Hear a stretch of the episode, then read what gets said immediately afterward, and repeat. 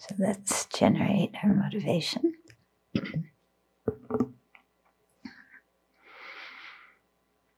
and especially in a, a, situation of teaching, what really um, brings everybody here together is sharing a common motivation.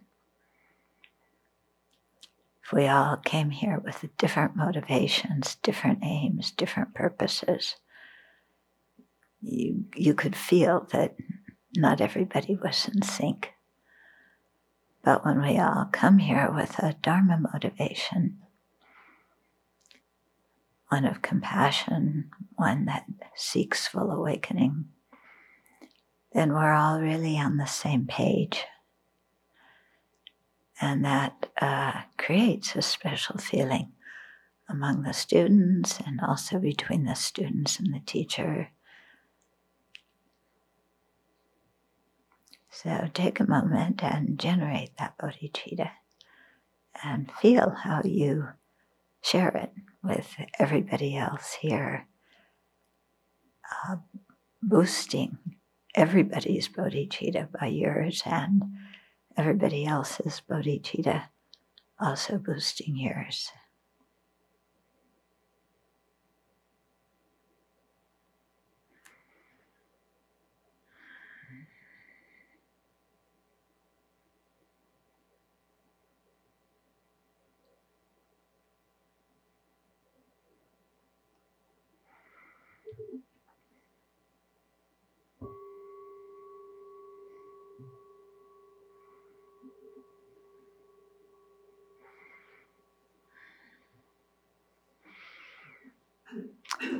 So, somewhere in this chapter that we're coming to, when I was reading it today, um, I think it was talking about collective karma, and I had made the comment in in it that uh, it's so remarkable to be able to go to teachings with His Holiness where everybody is there for the same purpose. I mean, of course, you know, not necessarily everybody has exactly the same purpose, but kind of going in the same direction. And then His Holiness leads us in a motivation. And so that then we all create karma together, you know, um, quite virtuous karma by sharing that motivation. And so whenever I'm in big Dharma groups like that, you know, I recall that feeling.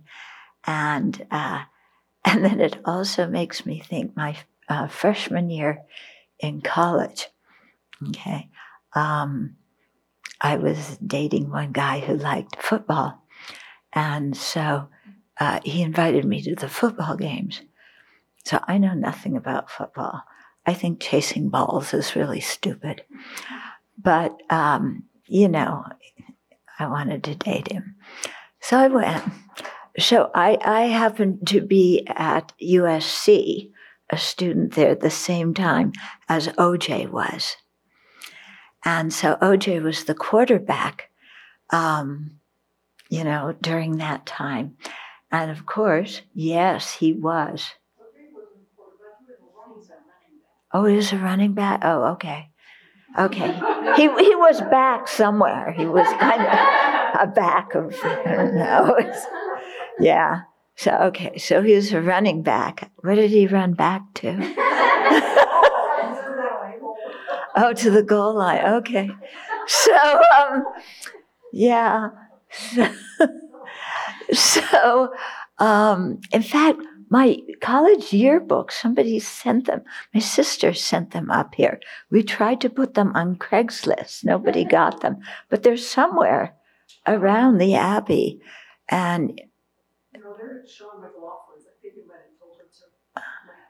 Oh, really? Okay, because they had they had pictures of OJ in them, so I'm sure they were worth a lot. you know, so yeah. So anyway, when you go to the football games, you know what we would shout? Everybody together. So this is the topic of collective karma. Okay. You know what the whole USC audience and um, people beyond screamed kill, kill. That was, that was how you cheered OJ on. Everybody was screaming, kill, kill.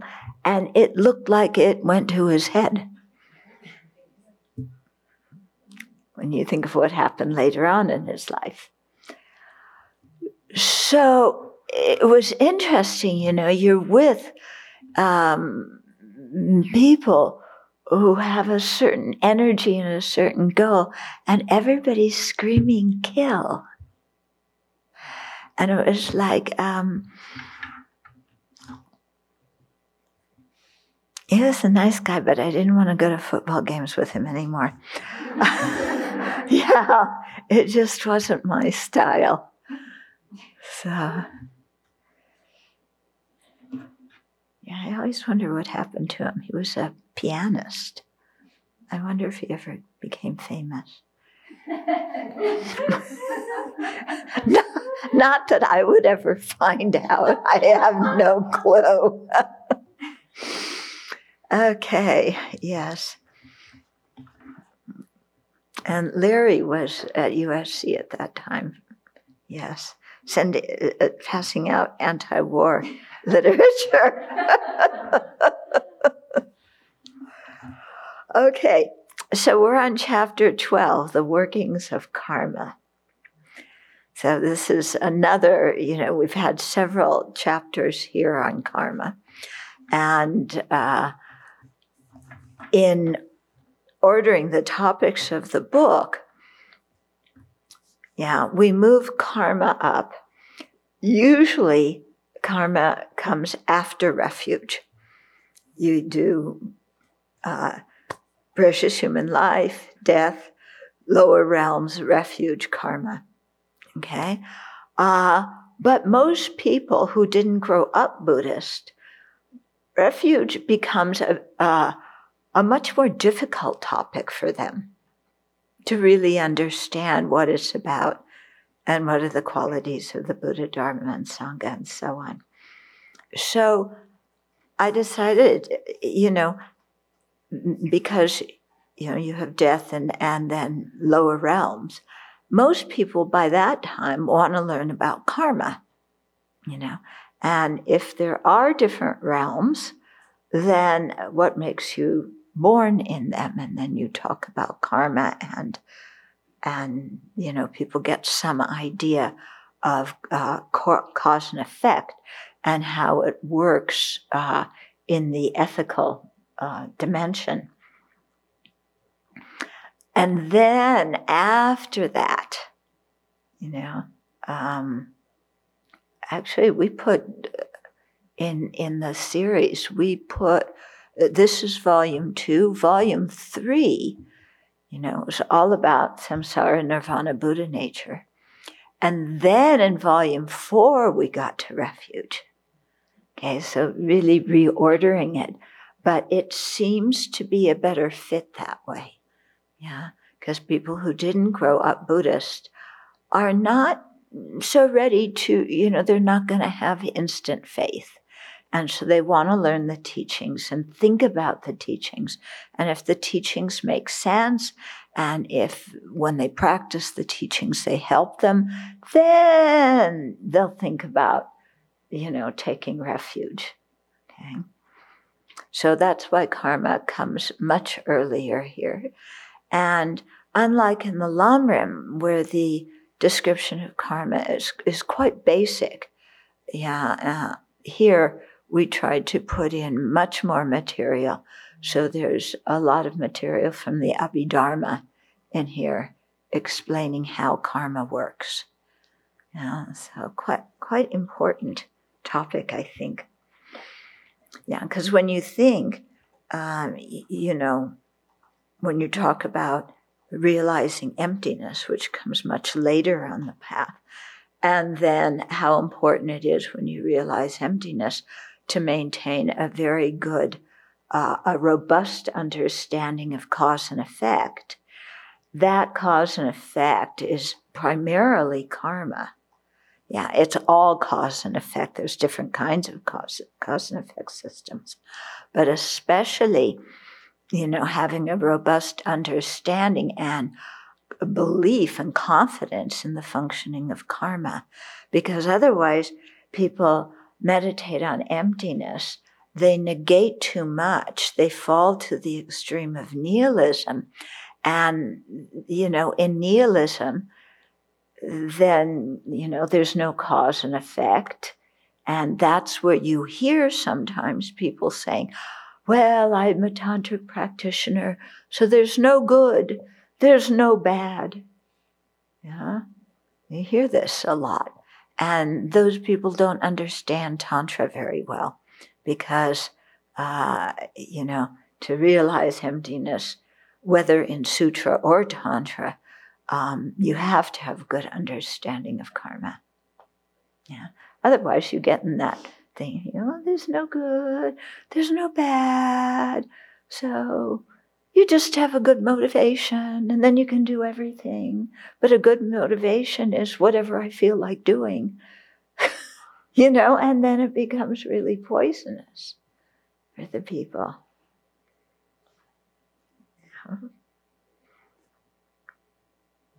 Yeah, I mean, I've even heard that at Buddhist conferences, Western Buddhist conferences. People, uh, you know, kind of talking like that. Okay, so chapter 12 the workings of karma. Our actions can be classified in several different ways. Learning these enriches our understanding of karma and its effects, which in turn helps us to be more conscientious I was reading it today and I thought, mm, I should have put conscientious rather than mindful there. Conscientious about thoughts, words, and deeds. Okay. And so the, the first subheading here is projecting and completing karma. Sometimes um, people translate projecting karma as throwing karma. So just so you don't get uh, confused, if yeah, you heard another translation. The whole idea is that the actions throw you into another rebirth or project you into another rebirth that way. Okay, so projecting and completing karma are differentiated by the types of results they bring. Projecting karma ripens in rebirth in a samsaric realm with the five aggregates of a desire realm or form realm being of or the four aggregates of a formless realm deva. Okay? So desire realm and formla, form realm gods have five aggregates. Okay, what are the five aggregates? Form, feeling, discrimination, miscellaneous factors, consciousness. Which one do the formless realm gods not have? form. Okay? So in Tantra, they say they still have the extremely subtle wind, you know, but they don't have a, a other kind of form. Okay, so um, projecting and complete, uh, completing, well, no, projecting karma is the second of the 12 links of dependent origination. Okay, which is called formative actions because they form the next rebirth. Okay, so they're the second link. Uh, completing karma determines the specific attributes or experiences in that life. The projecting karma of ethical conduct leads the mind to be born with human aggregates, for example, or those uh, the aggregates of of um, well, basically human aggregates. It could be the form realm too, but there you need certain states of concentration. Uh, and the completing karma, um, wait a minute, yeah, of speaking kindly to others makes the body attractive. Okay, so the ethical conduct that's the projecting karma for a good rebirth, particularly a human rebirth. And then completing karma gives all the other uh, attributes and things that are going on in that rebirth.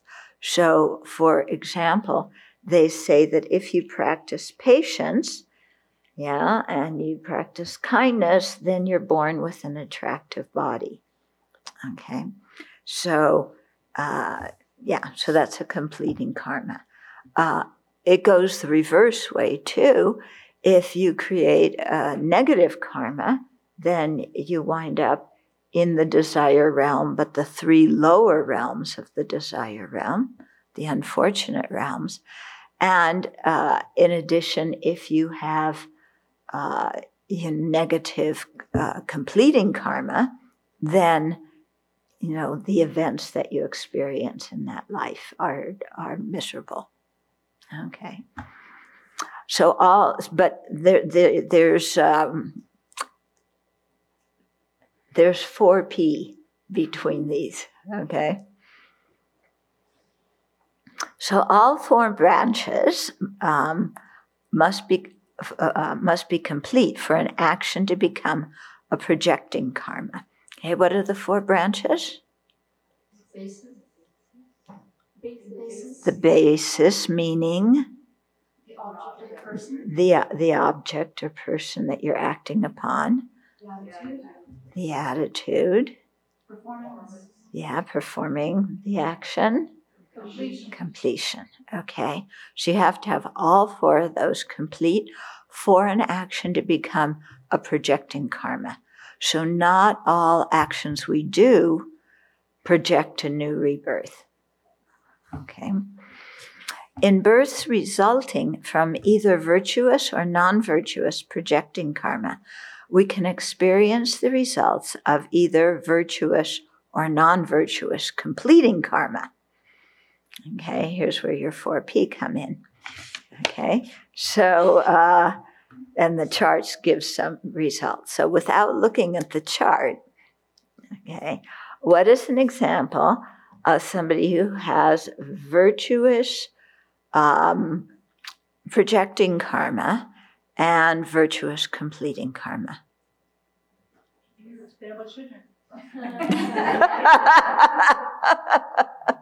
okay. uh, what's the example of someone whose rebirth was caused by virtuous projecting karma, but non virtuous completing karma? Yeah, maybe being uh, in Syria and having to become a refugee. Okay. Someone who has non virtuous projecting karma, but virtuous completing karma. Karuna Mudita my Maitri. Okay. And someone who has uh, non virtuous projecting karma and non virtuous completing karma. Hmm? The turkeys. Hmm. The, tar- the turkeys here have it pretty good, don't you think? How about the dogs in India? The dogs in India, yes.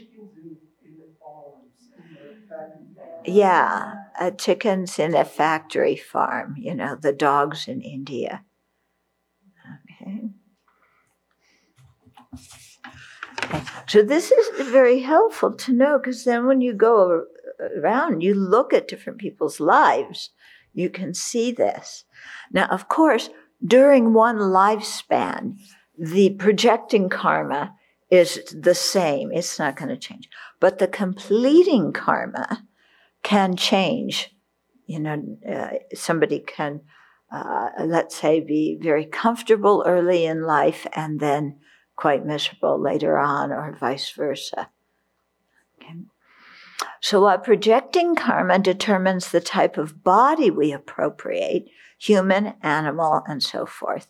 Completing karma affects such factors as the genetic predispositions of the body and whether those predispositions are activated.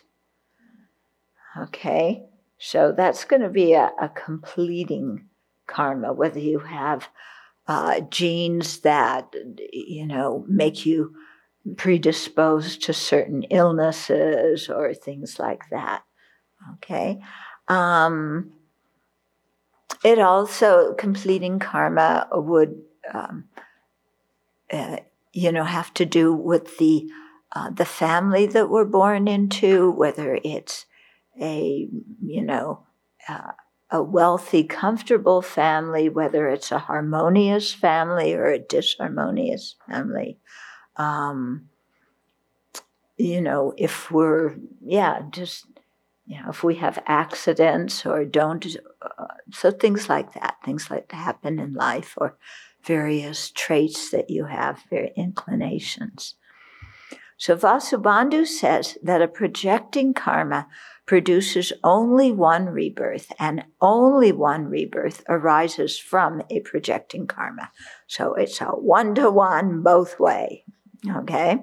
Whereas Asanga, his older brother, um, states that one projecting karma can produce one or many rebirths. Yeah. And many karmas sometime ripen together to produce one rebirth, and sometimes ripen together to produce many rebirths. Okay, so the two brothers have different understandings of this.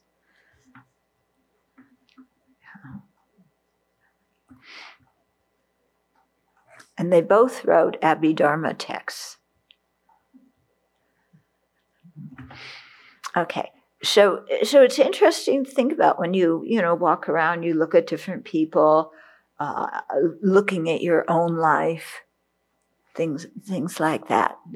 Thinking about karma in this way really gives us a better understanding. So the results of many completing karmas are experienced in one life. Someone may be born in a war-torn country because of one non-virtuous completing karma but receive shipments of food, medicine, and clothing resulting from virtuous completing karma. This is what is interesting is when people have negative, you know, some unpleasant result, they always say, oh, this is the result of my negative karma. But they never look and say, oh, but, you know, I, I have, you know, like, like say you fall sick you know, oh, somebody took me to the hospital, the doctor treated me, I got medicine, my friends take care of me. People never say, oh, but I also had so much karma because even though I got sick, you know, I got well again due to the kindness of other people. Now, it's quite interesting how, how we, we look at things. Yeah, always look at the negative Okay. So in, in one event, yeah, you could have many different kinds of karma ripening, something that causes you pain, and then something that, uh, you know, helps make your life better afterwards. Circumstances in our lives may frequently change depending on the completing karma that ripens at any particular time. Then this next uh, one is collective and individual karma. People always find this part really interesting. Yeah. So sentient beings are social and often act together. We belong, especially like human beings and, and animals, you know, packs of dogs and, you know, what do you call a collection of cats? besides a rarity. Um, um, a, a, pride, a pride of lions? Mm-hmm. Really? Oh. So, huh? okay. So, uh, yeah, I mean, we always live together with other sentient beings. So we're social, and especially human beings, we're quite social.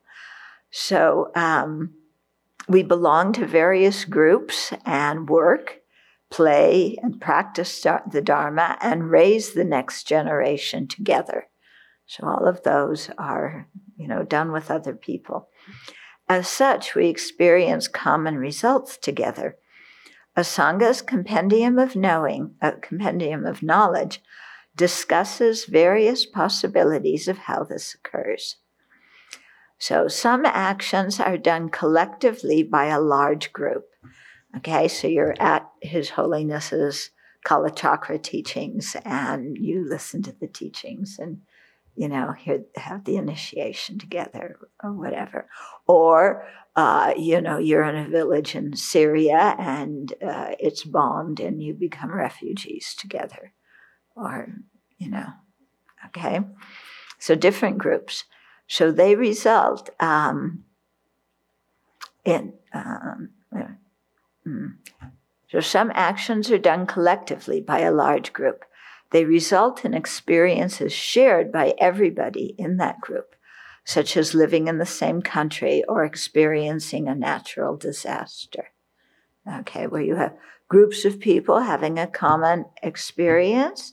That comes because in the past they were together in some kind of group that had, you know, behaved in a similar way or a group that was constructed, that was formed for a particular purpose. So collective karma is also created in small groups. Okay, so experiencing the result together with other people is due to collective karma we created before, and then how we act as we experience those results together with those other people is going to determine, you know, it's going to influence things in future lives if the group is formed for a particular purpose and does actions together. Okay. So, collective karma is also created in small groups. The people attending Dharma teachings or a soccer game create collective karma. All the participants will experience a similar result in a future group situation. We also create individual karma when we are part of a group. This results in experiences that are not shared by others, yeah, but may be experienced. You have the result that the group experiences in common, but within that, everybody has an individual experience in the same way that you can have a group that uh, is formed for a particular purpose, but everybody within that acts in different ways or have different person, uh, different motivations. Okay, so at the same time you create collective karma, you can also be creating individual karma, and similar with experiencing the results. Okay, so we also create individual karma when we are part of a group. This results in experiences that are not shared by others. So everybody at a Dharma teaching creates virtuous group karma because the purpose of the gathering is virtuous. Within that group, one person listens attentively and thinks, these teachings are important and I want to practice them. Okay. Another person sitting in the same room, listening to the same thing, okay, with a wandering mind thinks, I wonder what's for lunch. Okay. So the collective karma is similar, but the group karma is different. In the future, these two people will find themselves in a similar, agreeable, hopefully, Dharma situation but will experience it differently because of the individual karma that they create. So the person who listened and thought, oh, this is interesting, I want to practice, it probably will be very interested and be able to stay awake during the teachings when in the future life. And the people who's wondering what's for lunch may uh, wind up in the future um, future life cooking lunch and not being able to attend the teachings or, uh, you know, something like that. Okay? So, similarly, as the result of collective karma they create together, many people may be in a place plagued by an epidemic, but owing to individual karma, some will fall ill while others won't. Okay? So sometimes, you know, here we are in the middle of the pandemic, which has been a year now, you know, a year. And uh, you know, sometimes you may sit there and go, my goodness, my life is so different than what was before, and I can't go around and do what I want to do. And, I, you know, I'm stuck in the house with my screaming kids who I love dearly, but I wish they didn't scream. And, you know, I love them and I wish somebody else would take care of them for a while. And, um, you know, uh, and okay, so, um, you know, that, that is your individual situation. We're all in it together experiencing the karma because of collective karma. Uh, but in the individual karma, then people have very different uh, situations, okay, within that. And, you know, as individuals experiencing different things, even though we're all in the pandemic together, we're all creating different karma. So not only experiencing the results of our personal karma, um, but also creating our own personal karma for the future. Now, within our experiencing the pandemic together, okay, there are the maskers and the anti maskers. Yeah. And so uh, you know, if people get really embroiled with a, a, group and that group identity of, you know, I am an anti-masker or I'm a masker, um, you know, and then you really act like that all the time, and you, you know, you put forth your I mean, that's become something that is kind of your mission during the pandemic is uh, to either get people to wear masks or not wear masks, uh, then you're creating some kind of group karma with other maskers or other anti maskers. Okay.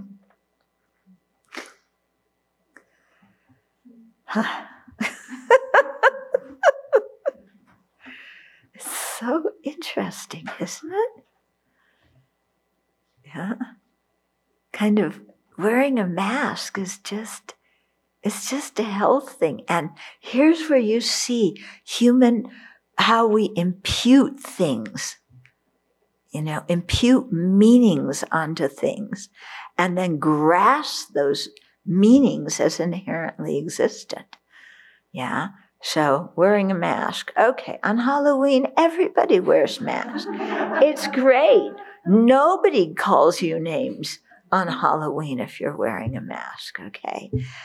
If you wear a mask not on Halloween, then, eh, eh, you know, some, some people might call you names. They might, you know, you're weak, you're a Democrat, you're stupid, you've been pulled in by a hoax, you know, because the, the virus isn't real, um, you know, all this kind of stuff.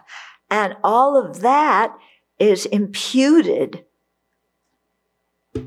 on the mask. The mask has none of that meaning, does it? The mask has absolutely no meaning in and of itself, except, you know, to cover part of your face. And then other people impute the exact opposite onto the mask. Yeah. Oh, you're very good if you wear the mask. And the people who don't wear masks, you know, they're conspiracy theorists and they're people, you know, who think that it's a hoax and blah, blah, blah, blah, blah. And of course, you know, that's all our imputation too. But we find so many ways to impute things on other people and then fight with them because of our imputations.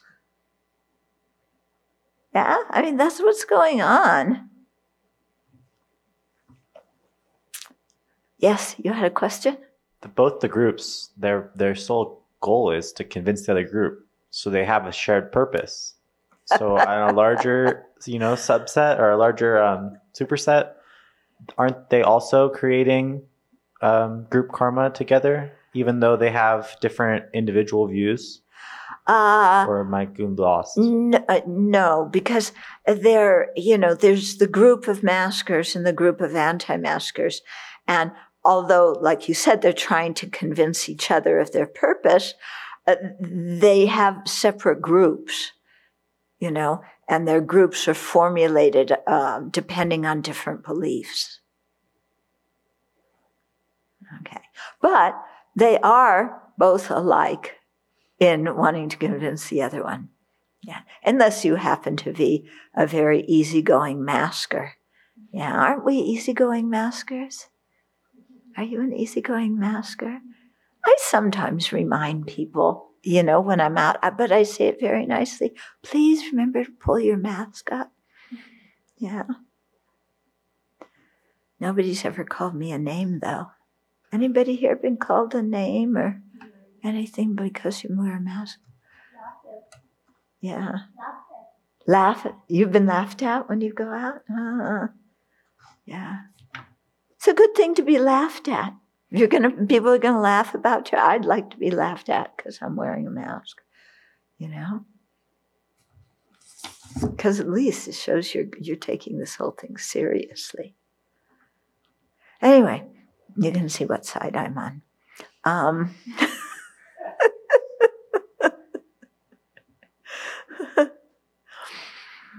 so it's important to be heedful of the groups that we choose to join and the purposes for which they are established, because we reap the result of the collective actions of that group that correspond to the purpose of the group. Okay, so we have to be very careful what kind of groups we hang out with and affiliate with and see ourselves as a part of. So the first Dalai Lama, who also wrote a, an Abhidharma text, he said, if one asks in the course of a war and so forth, if one person kills another, does the karmic path arise only for that single person, the one who did the killing, versus all the other soldiers participating on his side in the war? And the answer is no.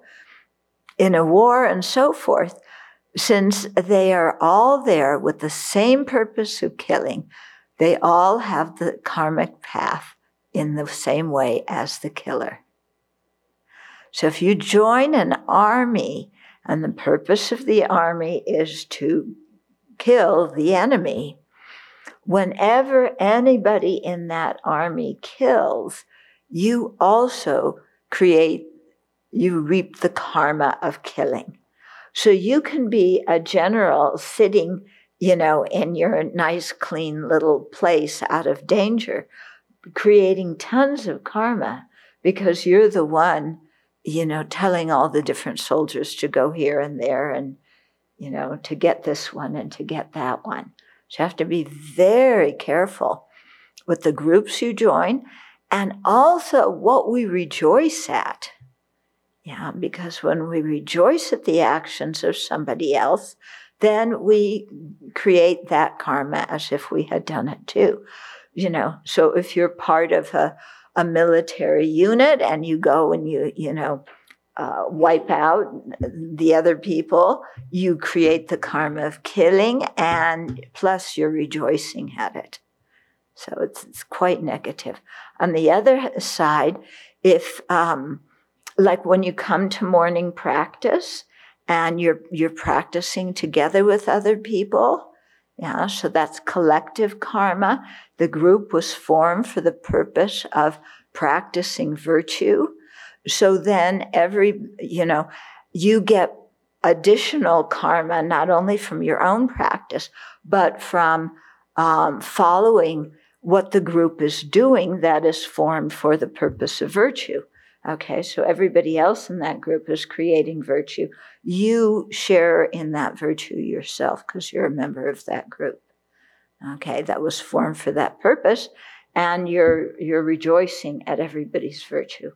If you're jealous of somebody else's virtue, that's really bad news. Okay, because it's like finally somebody's creating some virtue and you can't stand it. It's like, you know, uh, that's the wrong way to think. Okay. So while sitting in a crowd of thousands who have gathered to hear His Holiness teach, I, Chodron, marvel at the opportunity to be part of a group that is formed for the purpose of developing compassion and attaining awakening. The collective karma created by this group is very different from a group whose purpose is to increase the value of a company's stock.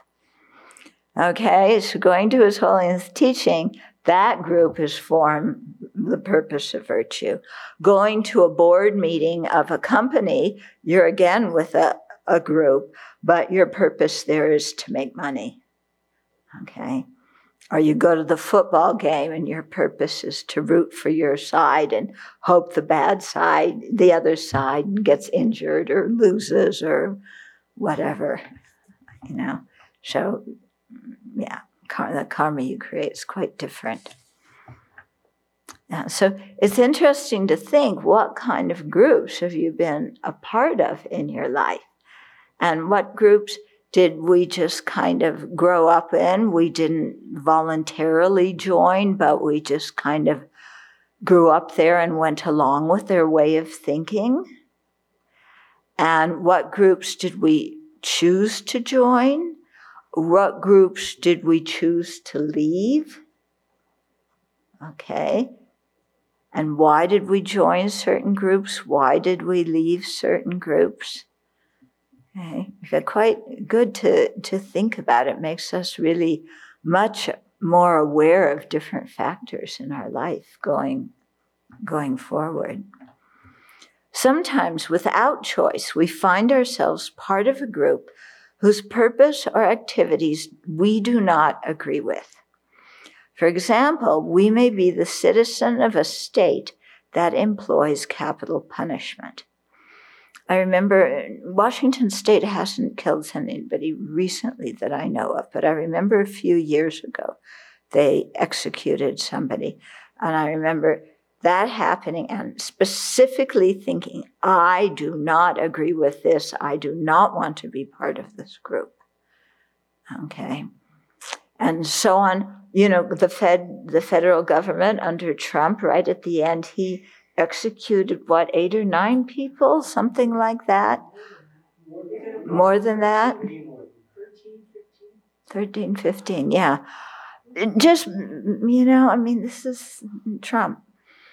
So, you know, I, I was like very much, I made prayers for these people's good rebirth you know, but I am not, I'm, I'm, a citizen of this country, but I do not agree with what this country is doing. Okay, it's the federal government, not the state government. Similarly, in the the different military strikes where I know people are going to get killed, you know, so I may be a citizen of this country, but I do not agree with the purpose of what this group is doing. Okay. Sometime, uh, yeah. So, mm, if we do not endorse this activity, we do not create this particular collective karma. Being clear and aware of our intentions in such situations is extremely important so that we can skillfully guide our creation of karma. You know, similarly, when you watch the news or listen to the news or even watch a movie, you know, even if it's not something true, you know, we get emotionally involved and we can so easily, you know, like, oh, I hope that person really suffers or you know i'm glad that that something bad happened to that person or they got what's coming to them you know having those kind of attitudes towards other people um, it can happen you know just standing and watching people do something, or like I said, in movies and plays and dramas and stuff like that. So we have to be very careful of what our what goes on in our mind at, at those times. You know, it's really really easy to to think. You know, oh, I'm so glad that she got removed from her her the committees you know she's such a mm, mm, mm, and she deserved that you know that attitude you know or saying I'm glad she was removed from the committees because, you know, see, the qualifications to be a really useful committee member are not there on her part. You know, that's an entirely different thing rather than, oh, I'm so glad that she got punished. Mm-hmm. Okay.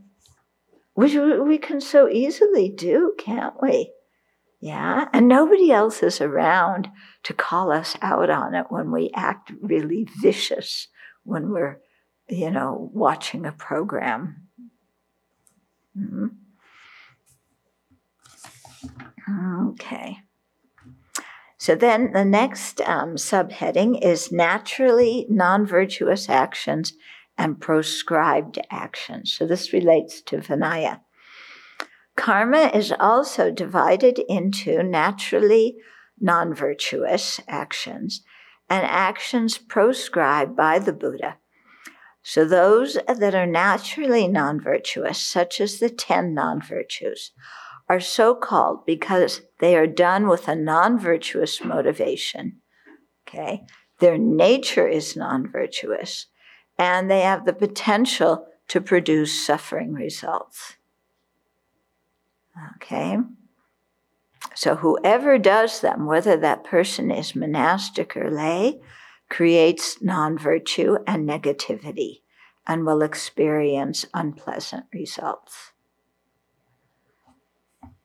Okay, so that's why, you know, when we look, okay, killing, stealing, you know, these things, they are naturally negative. Yeah. So then somebody's going to raise their hand and say, but what about the story of the ship captain who killed the guy who was going to kill the 500 merchants? That's a whole other story.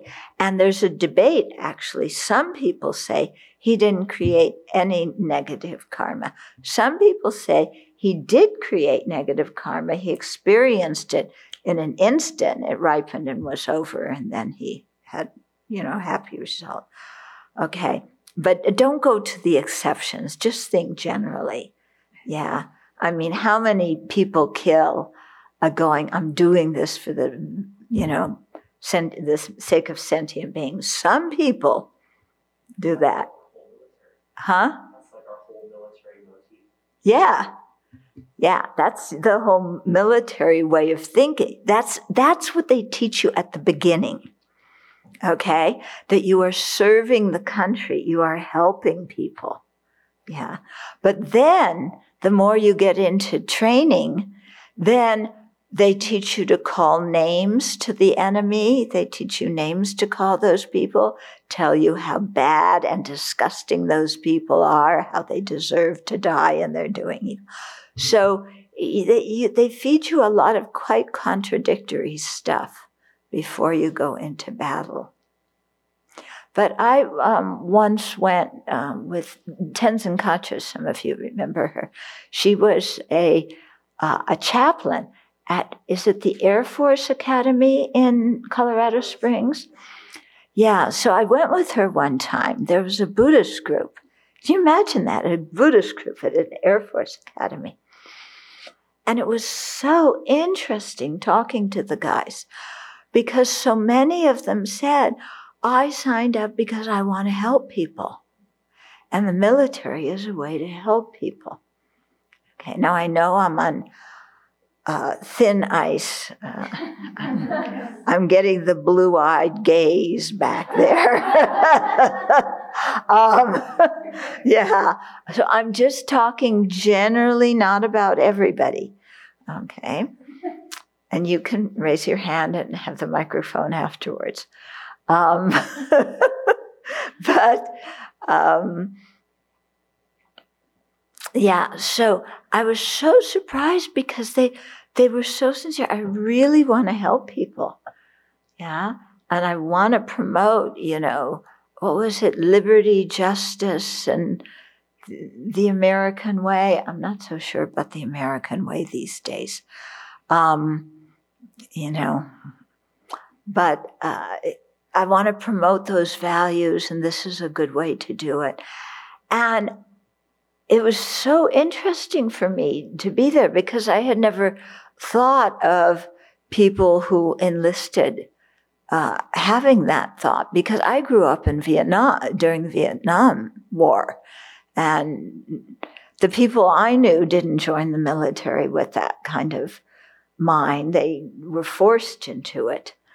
So, um, and then I, when I left, I was thinking about it, and their motivations were good. The part where they got stuck is when you work for only the side of one country, then that's going to put you in opposition to the people of other countries.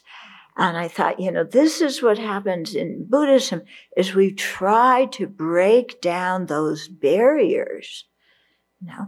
And when you uh, meditate on the four immeasurables, there's actually part, uh, a stage of the meditation that is called breaking down the barriers, where you try and get rid of this idea of friend, enemy, and stranger and extend those feelings towards everybody. And I thought, you know, these guys have a great motivation, but there was no equanimity. It was very partial. It was, you know, uh, like working for, for all Americans. But what about working for everybody? And this was my, when I first heard the idea of America first, this is what I felt very troubled by, you know, because it sounded to me like America only, which is basically how it turned out to be. But, uh, you know, and I don't think that that view is helpful. You know, whenever there's an us and them view, you're going to wind up helping some and harming others. So uh, again, to be careful about this kind this kind of thing in our actions. You know, okay, actions prescribed by the Buddha. So that what we just talked about was the naturally negative ones. Okay, and then there's actions prescribed by the Buddha. Uh, those are the ones that are regulated by precepts, such as the pratimoksha precepts of monastics or the five lay precepts. Some of these actions are not naturally non virtuous and do not necessarily involve an afflictive motivation. They may also be done with a neutral or constructive motivation. So, examples are singing, dancing, watching entertainment, wearing perfumes, ornaments, and, com- and cosmetics, eating after midday, and handling money. So, those are examples. Okay. Those are not naturally negative. Yeah. And also, what is included in, the, in this, which is surprising to me, is the intoxicants precepts. They say that one's not naturally negative. Okay. Because I guess you could, uh, before surgery or something in, in ancient times, you know, you would get drunk yeah, in the Civil War, they had to amputate their their your leg. They got you good and drunk. Okay, so you know, singing, dancing, uh, playing music. We do the we can do those for religious reasons. You know, so they're not nat- naturally negative. Same things with perfumes, ornaments, cosmetics. Very often some of these things it's easy to do with a non virtuous motivation, but they're not actions that naturally, by their very nature, people are going to always do with a bad motivation. Okay. So, so here again, you have 4P, yeah, between naturally negative and uh, prescribed yeah, in terms of virtue and non virtue. Okay, so what would be a, let's see if we can do this. Um, okay, so what is an action that is um, naturally negative and also prescribed by the Buddha? Hmm? Murder. Murder. Okay. What is one that is naturally negative but not proscribed by the Buddha? Hmm? what? Social media abuse. no, I wouldn't say that's naturally negative. I, d- I can't think of one because I think anything that would be naturally negative, the Buddha would point out. You know, there would be a precept about that. Okay, so what's something that is not naturally negative that there's a precept about that is proscribed by the Buddha? What? Yeah, drinking alcohol. Yeah, okay. Eating after midday, um, this kind of thing. What is something that is not naturally negative and not proscribed by the Buddha? Being generous. Huh? Being generous? N- no. Because that's not naturally negative. Yeah. But- And Oh, okay. Yeah, that's not naturally negative and and not proscribed by the Buddha. Okay. Yeah, so a virtuous action like being generous. Yeah. Okay. When those who hold monastic precepts transgress a precept, they commit an offense or a downfall. Okay. That's what it's called um, by engaging in an action proscribed by the Buddha. To purify this, they must confess and apply the appropriate method as prescribed in the Vinaya. For this reason, it is very important for monastics to attend a posadha rite with that's our fortnightly um, confession and restoration of, of precepts to attend a posadha rite with four or more fully ordained monastics. Depending on the gravity of the offense, the way of making amends differ. Someone committing a remainder offense must enter a period of penance in which he or she temporarily relinquishes monastic pri- privileges. And then you have to go through another ceremony to get rehabilitated and, and assume your your place back in the Sangha. Um, whereas a monastic who obtains an article by wrong livelihood must relinquish that article. And minor offenses are purified by confessing them to another monastic who is free from that transgression. And then the, uh, the precepts that have to do with etiquette, we can confess to ourselves. They're quite, you know, much more minor. So so the idea here is, and it's going to come, with naturally negative actions, you create negative karma. With doing uh, a prescribed action, then you create a downfall. Yeah. In Tibetan, when you confess, there's two, you confess dig drib. It's a Tibetan term, dig drib. Dig means negativity. So those are the, the non virtuous karmas. Drib means uh, like an obscuration, and that's coming from uh, breaking a the prescribed action of the Buddha, breaking the precept. So some actions that we do, you know, as monastics, we have a precept and it's a naturally negative action. And if you break that, then you get both the negative karma and the obscuration that comes from breaking the precept. Yeah.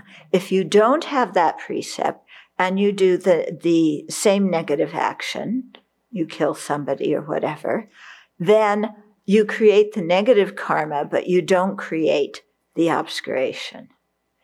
If it's an action that is not a negative, naturally negative action, but it is prescribed by the Buddha and you've taken those precepts, then you create the obscuration, but you don't necessarily create the negativity.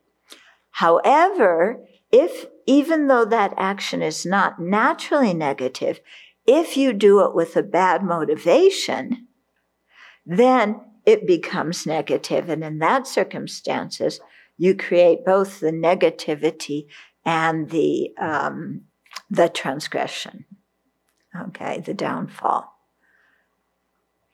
If you don't have the precepts, then you don't create any of the downfalls because you haven't broken a prescribed precept because you know you don't have one. Yeah. Okay, so uh, okay, so if the transcribe the transgressed precept regulates an action that is naturally non-virtuous, such as killing an animal or telling small lies or even big lies, the monastic creates negativity and needs to apply the four opponent powers to purify this karma in addition to amending the offense by confessing it to the Sangha. Okay?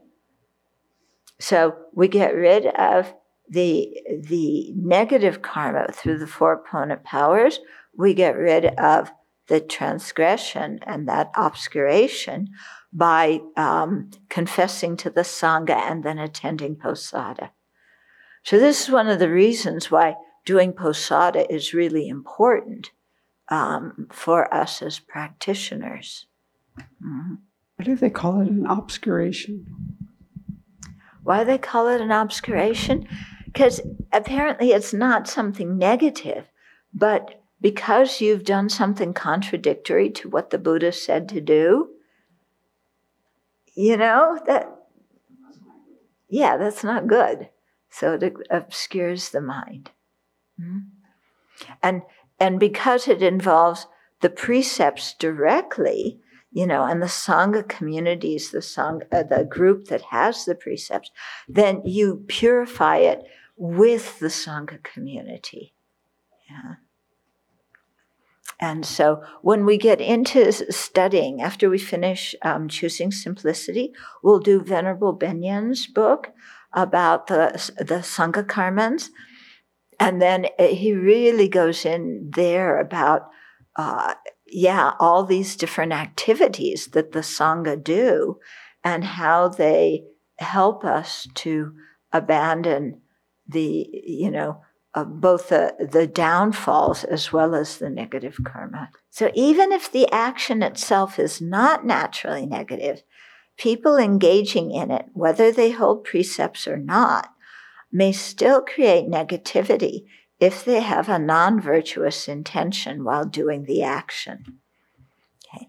So, a monastic who handles money with contempt for the precepts creates negativity as well as the offense that must be confessed to the Sangha.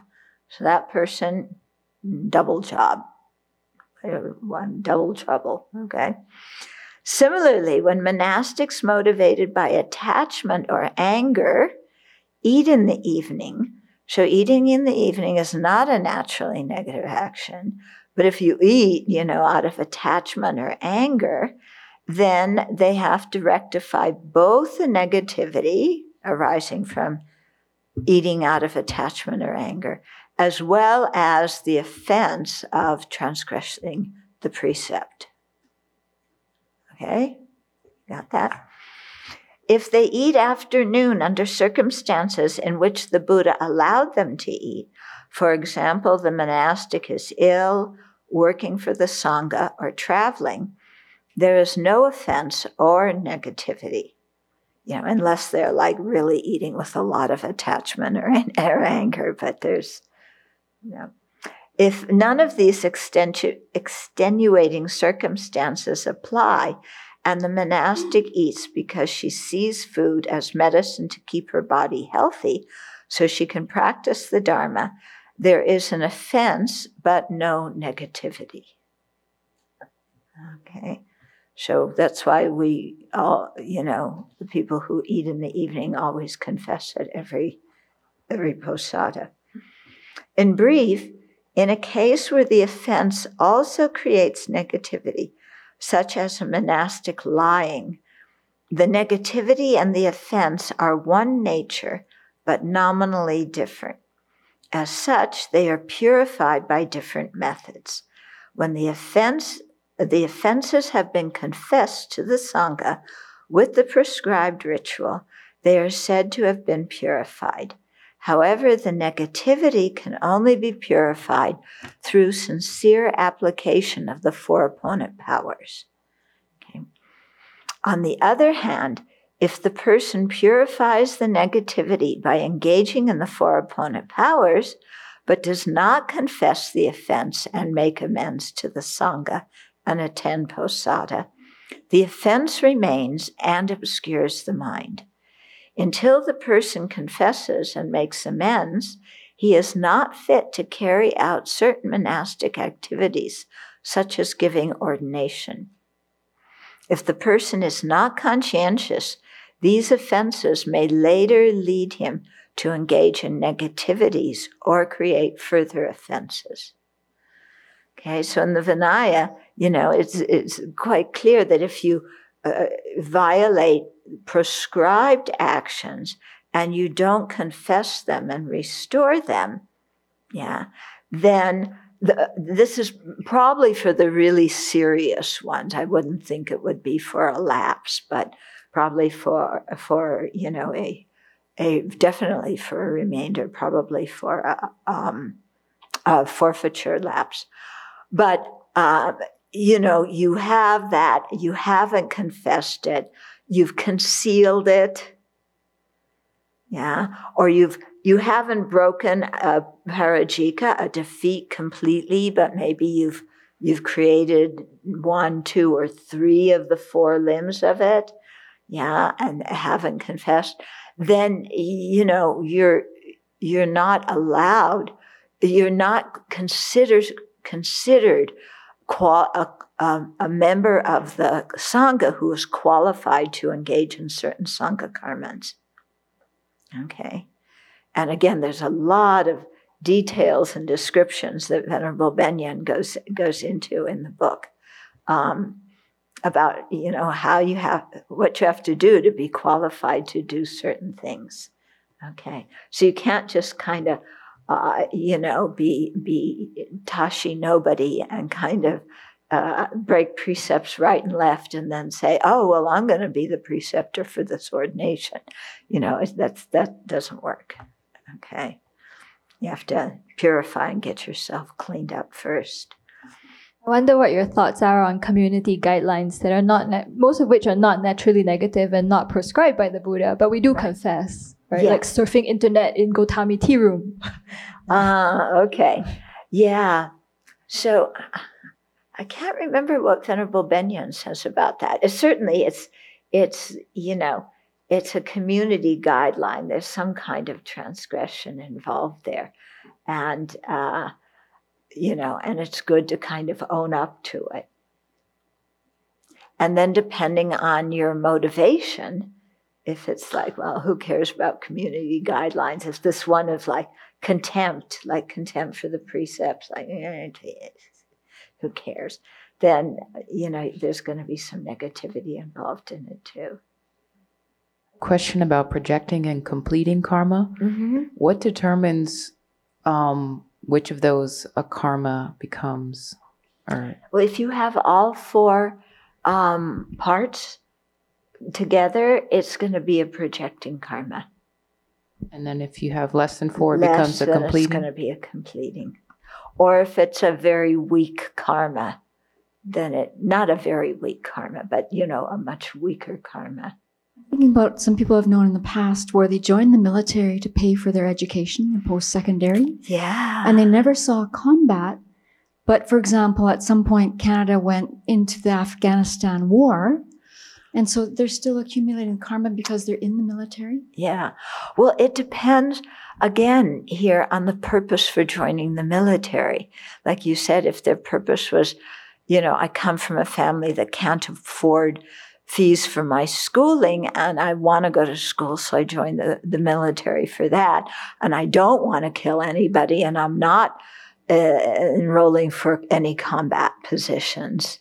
Then I think that it's going to be quite different if a person's really thinking uh, it's it's would be an example of belonging to a group but not advocating the purposes for which that group was formed. Uh, someone is asking, how does collective karma work with watching these teachings on replay? I imagine it's more potent to tune in live. And matching what? How does collective karma work if someone's watching these teachings on replay, replay. after? I imagine it's more potent to tune in live. Oh yes, definitely. Yeah. Um, uh, not not just potent karmically, but I mean really for your own uh, taking in of the teachings. And I think it's not just watching it on replay versus watching it when it's live. I think it's the whole idea of, um, I mean, the, so I'm talking about a time when there's not a pandemic and when you can get to teachings, but you say, uh, if I go to teachings, then I have to arrive on time. I have to sit up straight, sit on the floor, cross-legged. If I don't go to the teaching, eh, go don't go to the abbey or the Dharma center, I can stay at home. I can watch the teachings, lean back in my comfortable chair, you know, have a cup of tea, have a beer. Uh, when it's boring, I can get up and go walk around, do something else. And so you don't go to teachings. Yeah, you're going to get a very different experience. Yeah, you, you cannot replace, uh, you know, being there with a live teacher and a, and a live group of, of fellow Dharma practitioners. Okay. Now, in of course, in the pandemic, it's, it's an entirely different thing. Okay. I mean, there, of course, you just have to do whatever you can. Yeah. Mhm. When a lay practitioner does an action that breaks the precepts, does it create the negative action and the obscuration as well? If they've taken the precept to not do the action, yes, then they it creates both for them.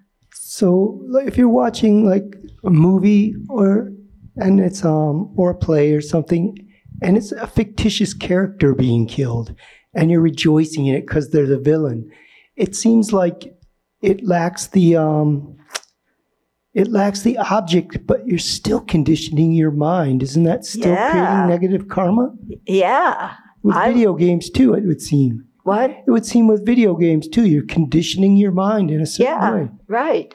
So even though it's a fictitious thing and nobody's really getting killed, your mind could be relating to it as if it were really happening and generating those same kind of emotions. So it may not be, you know, a totally complete with four actions because there was not anybody really killed. But if you're rejoicing at it, then you know there's negativity involved. Also, when you um, when when a projecting karma ripens and, and throws a rebirth in a future life, that same projecting karma can also have be a completing karma later for another. Like you might go to a hell realm for killing, and yet later you're born as a human, Right. and then it's then it's so then is it considered then to be a completing karma? Yeah. And its second time Yeah, around? yeah, it looks like it, you know, I've never heard that said, but it looks like that's what's happening. It's going from being, it, it uh, ripened, the result ripened of the throwing of the propelling karma ripened in the lower rebirth. That's finished, but there's still something to be experienced from the action. And so it would, you know, like is influence what you experience in that life. And that seems to me to be a, it would be a completing karma at that point. Would someone having a cosmetic procedure create negative karma because of their attachment to their appearance? Well, is attachment virtuous or non-virtuous?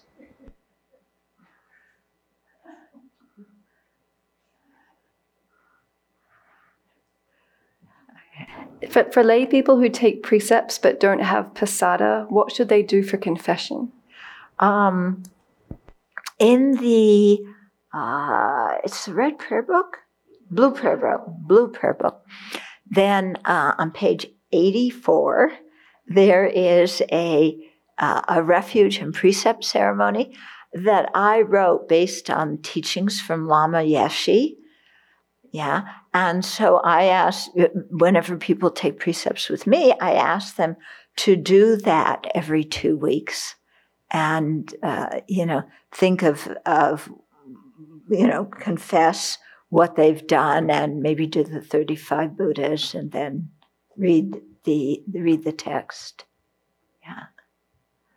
Uh, you know, that isn't a must. That isn't what all the teach the people are told, but it's something that I do for the people who take it with me, because I think that really helps them keep the precepts well.